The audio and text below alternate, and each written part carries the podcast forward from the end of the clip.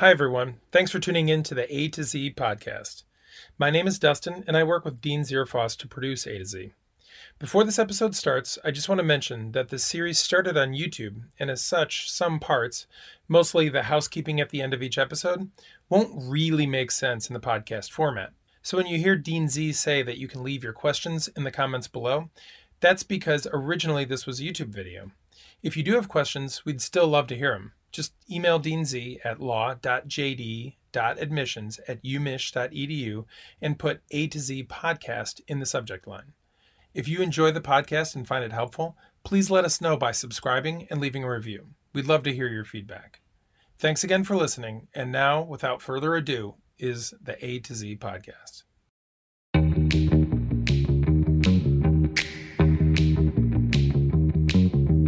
Hi, everybody. It is Dean Z speaking to you from my basement, and today I want to talk to you about this question What do you do now?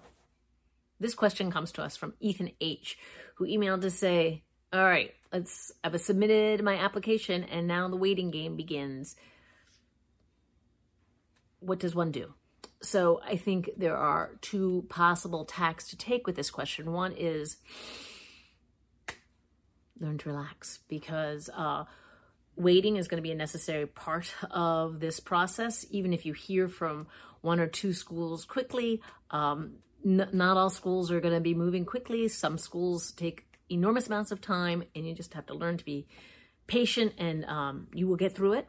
Uh, and it's great practice for when you are a lawyer, specifically if you are a litigator. You submit your case to, say, a jury, and who knows how long they're going to take to argue it out. Uh, or even worse, judges, they take a really long time sometimes to issue their decisions.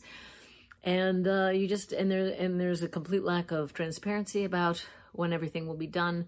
At least here, you know that there is an end of the season, and uh, at some point you will get an answer. Whereas with some judges and some courts, things could go on for many, many months. All right. But assuming that that is not what Ethan H. really had in mind, um, that kind of advice, I think he was more um, wanting to get at the question like, is there anything he can do to help his chances along once he's submitted? Um, and I think there are two tacks to take with this question too. Uh, one is substance, and one is style if you will. So, along the lines of just learning to be patient is the style question. So, it is, schools do like to know that you are interested in their programs. So, being in touch to a certain degree can be helpful. It can it can signal this. But um every admissions officer is aware of the phenomenon of the candidate who reaches out once and you think, this person seems great. Um, and they seem so interested in Michigan. This is like so lovely.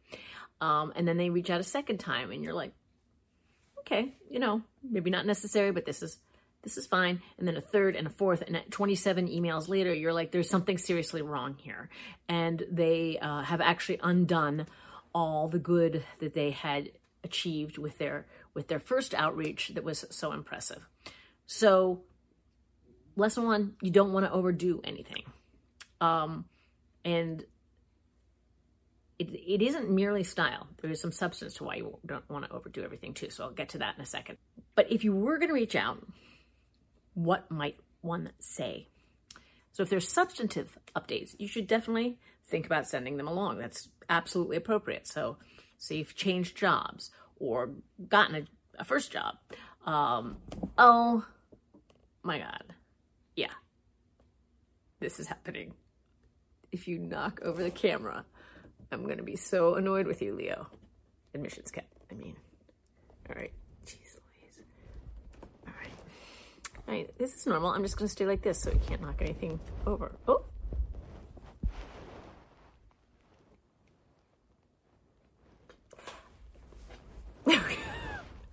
Get off. Okay. All right, I think think that thread has passed. All right. Surprisingly, I've lost my train of thought. Um, oh, something new, new job, blah, blah, blah.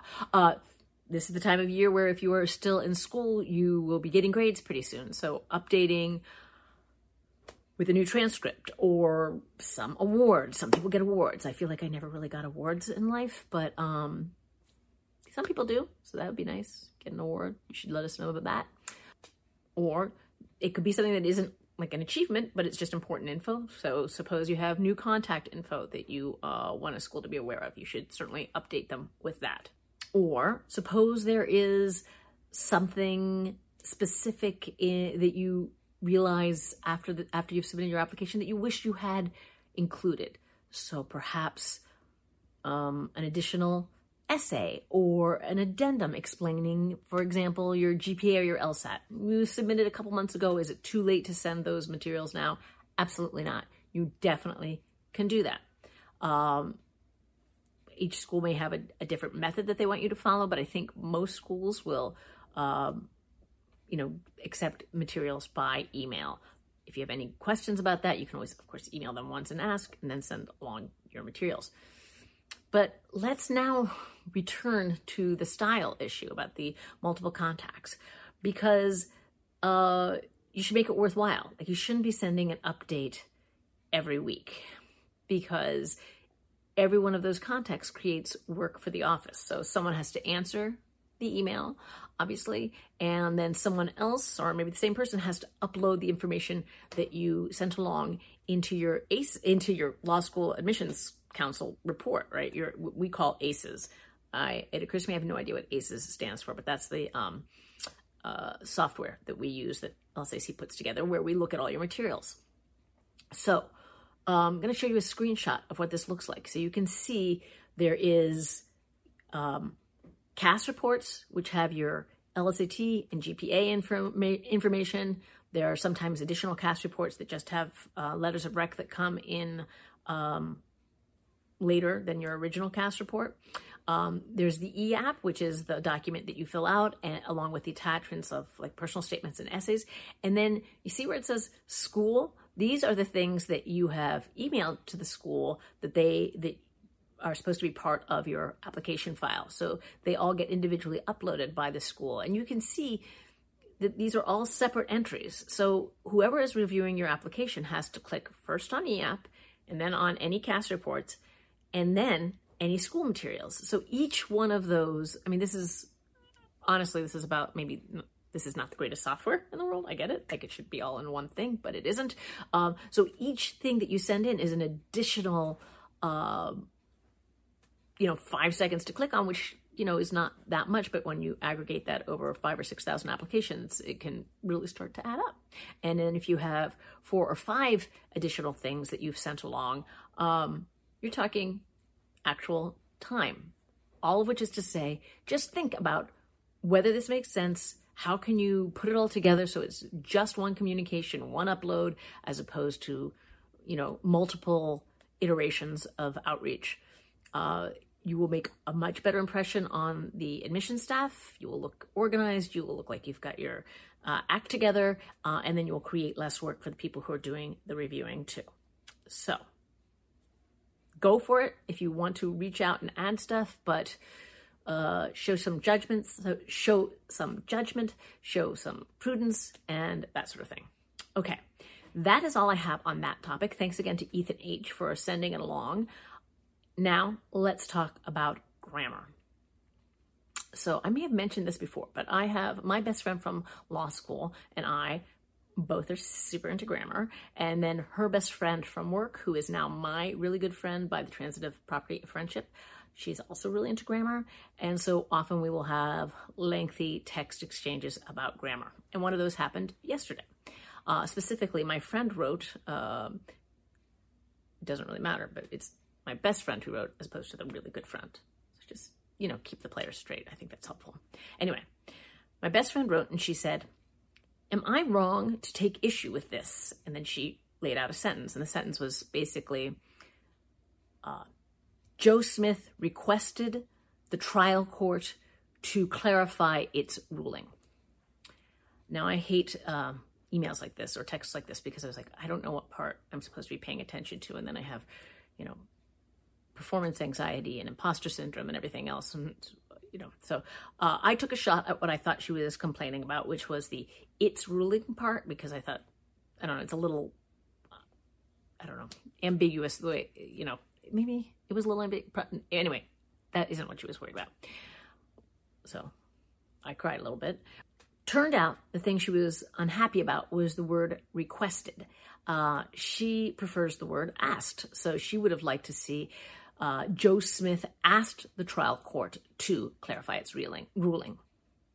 And the reason is, she said, I think it sounds weird to say request to do something versus ask to do something.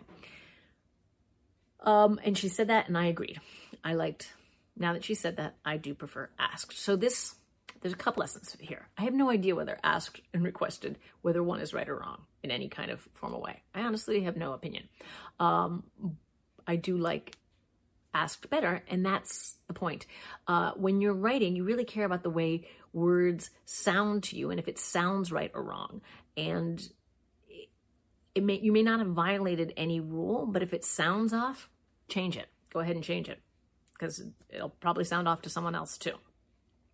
And then another little tidbit is taking out extraneous language to, to make a decision about whether it something sounds right or not. So if you take out the sentence was requested the trial court to clarify. If you take out the trial trial court phrase, so it's just requested to clarify, that sounds wrong to me. But with the trial court in the middle, it didn't immediately jump out as weird. Uh, so that's a little tip about how how to figure out whether something sounds right to you or not. Um, yeah, that's all I got. I hope that's helpful. I hope you, when you go to law school, make friends with people who share your love of grammar too, and that it is a lifetime friendship, the way mine is. Okay, would love to hear your feedback and suggestions and your questions for topics to cover. Uh, again, Ethan H this, this one's for you. Uh, please put any questions you have in the comments below or send us an email to law.jd.admissions at umich.edu and put vlog in the subject line. And if you found this helpful, you might want to check out my admissions blog. There is also a link to that below. Finally, many thanks to Dustin Johnston, the brains behind this operation. Um, wherever you go, go blue.